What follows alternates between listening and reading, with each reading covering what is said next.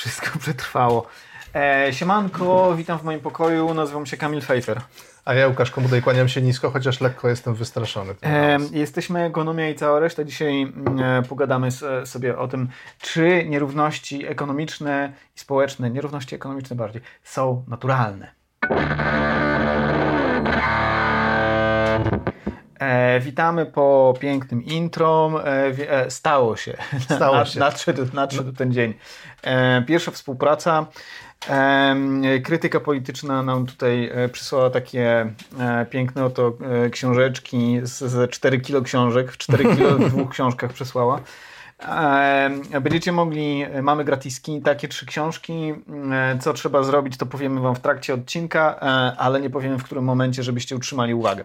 Może się zdarzyć, że zapomnimy, także e, prosimy o komentarz pod odcinkiem na Facebooku, e, że zapomnieliśmy. Dobra. Piketty, czyli taki master od, od nierówności jeden z najważniejszych e, komentatorów e, nierówności i właśnie o nierównościach sobie pogadamy. Trzy słowa wstępu na temat tak, samej książki? sama książka. E, sama książka, tak, zacznijmy od tego, że Piketty nie lubi pisać krótkich książek. Poprzednia... Bo Piketty lubi pisać. Czyli Kapitał w XXI wieku też była solidnych rozmiarów. No tu mamy do czynienia z tysiąc dwiema, dwustoma stronami drobnego druku, pod którym jest jeszcze drobniejszy druk, bo prawie na każdej stronie są przypisy. 190 wykresów i tabel, także solidna, solidna pozycja. Z czego się składa? Składa się z dwóch zasadniczo części. Pierwszej części mamy taki rys historyczny różnych ustrojów, które były powiedzmy do końca XIX wieku, feudalne społeczeństwo, społeczeństwo indyjskie z, swoją kastowością i tak dalej, i tak dalej, społeczeństwa państw kolonialnych.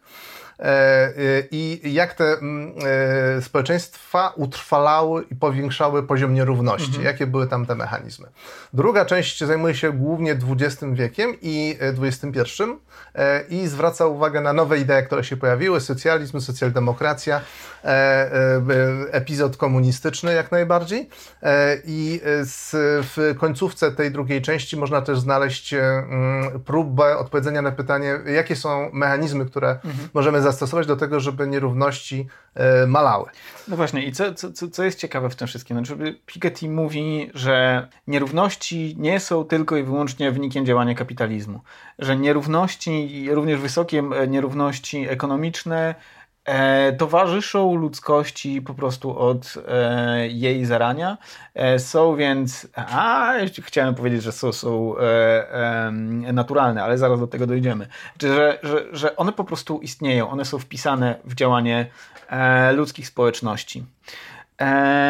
ale czy są, właśnie, czy są naturalne? Jakby same, same nierówności wydają się być naturalne, co czego potwierdzeniem jest to, że one się prze, przejawiają we wszystkich właściwie. W każdym ustroju, w każdym możliwym modelu społeczno-politycznym czy społeczno-ekonomicznym pojawiały się nierówności. Tak, i wydaje się to też e, pochodną tego po prostu zmienności cech indywidualnych ludzi. Znaczy, w, w każdej społeczności jest jakaś część osób, które są silnie dominujące, E, żądne władzy, żądne dóbr i one, o ile są agresywne, a często takie bywają i wystarczająco inteligentne, to po prostu podporządkowują sobie te, um, te społeczności. I teraz tak, to nie jest tak, że E, pomimo tego, że istnieją e, nierówności, które są naturalne, to nie jest tak, że my nie możemy ich spłaszczać nierówności są naturalne, ale ich poziom nie jest naturalny. Nie ma możemy... czegoś takiego jak jakaś, jakiś wyliczony, tak. e, czy optymalny, czy naturalny, czy zdrowy, czy jakiś mhm. tam poziom nierówności. E, jakby z, można powiedzieć, historia zostawia to nam. Tak, tak, tak, więc e, jak jest kozak w takiej grupie, to może być kolektywny przekozak, który będzie przycinał tego kozaka i że bo można stworzyć pewne e, mechanizmy, które po prostu go będą e, powstrzymywać przed dalszym e, bogaceniem się, dalszym przyrostem władzy, dalszym przyrostem zasobów. Co... Słoń. Słoń. E, jeszcze zamiast, zamiast, zanim do słonia, do te, te, takiego wykresu słonia. W ogóle Piketty mówi, że e, przyznaje, że w ostatnich dziesięcioleciach, właściwie nawet ponad stule, stuleciu, niemal wszystkim się znowu poprawia. Znaczy znowu, znowu mówię dlatego, że my już o tym mówiliśmy parę razy.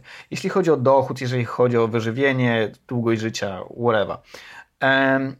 I z, z, z drugiej strony te, e, e, te trendy mogą być e, przez nierówności, w sensie te trendy mogą skrywać za sobą nierówności. To znaczy to, że się średnio poprawia, nie, nie oznacza, że wszystkim poprawia się tak samo. I to jest super istotne ale Piketty pokazuje, komu się jak poprawia i jest tam super ciekawy wykres, który odnosi się do przyrostu dochodów w latach 1980-2018, e, czyli no, ostatnie, ostatnie 40 lat.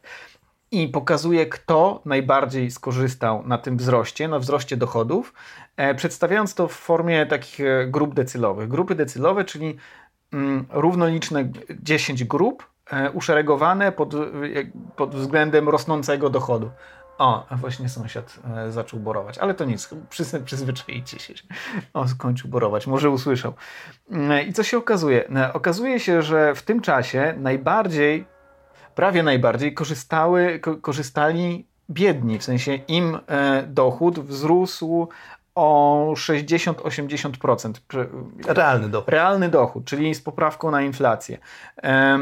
Połowie społeczeństwa globalnego dochód rósł przez te 40 e, lat, wzrósł o 60-80%. To sporo. E, bardziej wzrósł ostatniemu decylowi, czyli najbogatszej, e, najbogatszemu jedny, najbogatszej jednej dziesiątej społeczeństwa. I ci, co, ci pozostali, czyli między e, czwartym, piątym decylem i, e, i dziewiątym, korzystali na tym najmniej. E, I e, ich dochód wzrósł o 40-60%. I to jest w, bardzo wielkim skrócie, nazwijmy to, że to jest klasa średnia.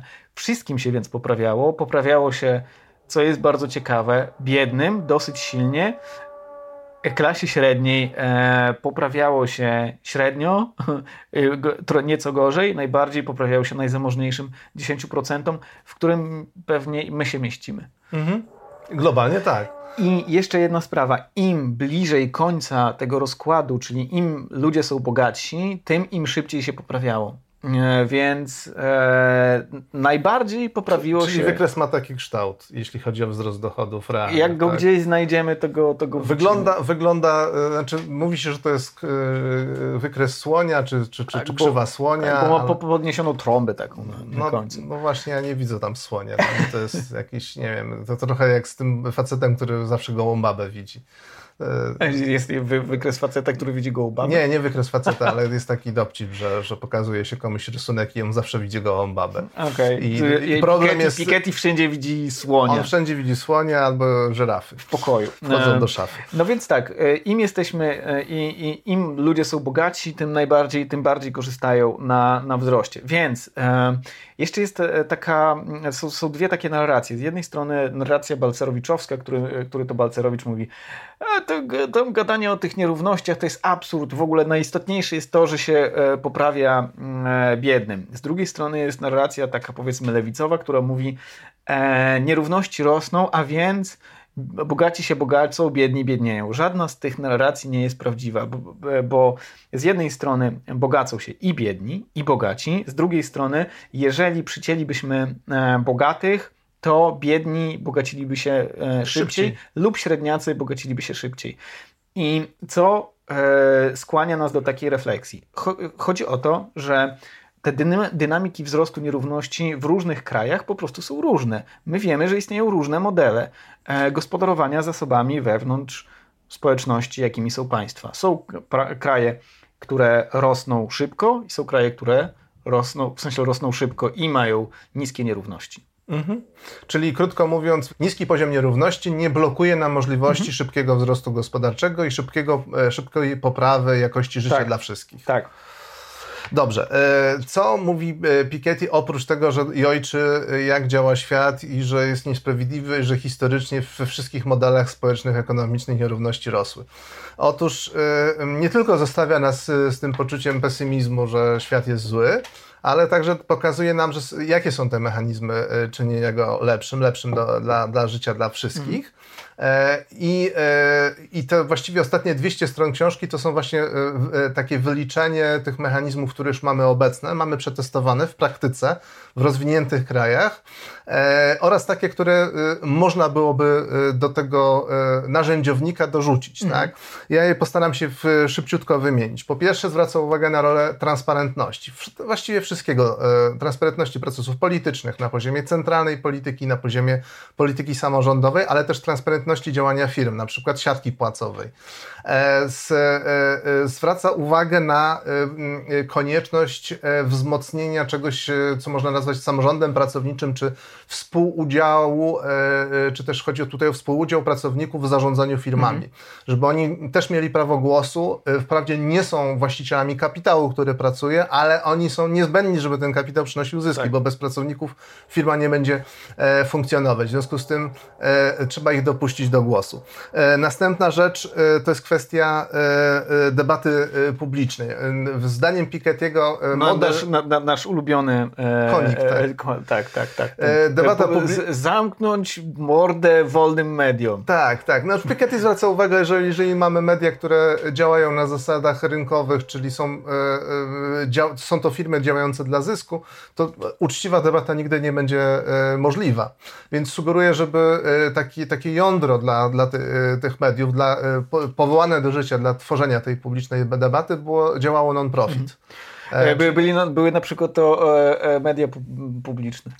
Nie no, media publiczne... Właśnie, właśnie to, to jest to, że, że w różnych krajach różne sposoby działają lub nie działają. Otóż Widzimy to. jak u nas działają media no, publiczne. No wiesz, no, postulat pierwszy, czyli transparentność w jakiś sposób mogłaby okay. tam nadać tym medium publicznym zupełnie nowy, mm. nowy charakter.